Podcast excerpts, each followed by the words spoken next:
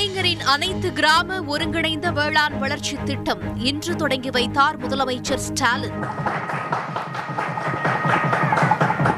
ஏழு தொலைநோக்கு திட்டங்கள் நடைமுறைப்படுத்தப்படும் எனவும் அறிவிப்பு. ஒட்டுமொத்த வேளாண் வளர்ச்சியையும் தன்னிறைவான கிராமத்தையும் உருவாக்குவது இந்த திட்டத்தினுடைய முக்கிய நோக்கமாக அமைந்திருக்கிறது. இந்தோ பசிபிக் பொருளாதார முன்னேற்றத்திற்காக இந்தியா பணியாற்றும். ஜப்பானில் பிரதமர் மோடி இன்று உறுதி. அமெரிக்க அதிபர் ஜோ பைடனுடன் சந்திப்பு.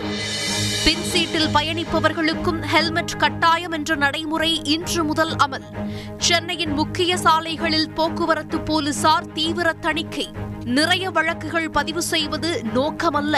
என போக்குவரத்து கூடுதல் காவல் ஆணையர் கபில் குமார் விளக்கம்.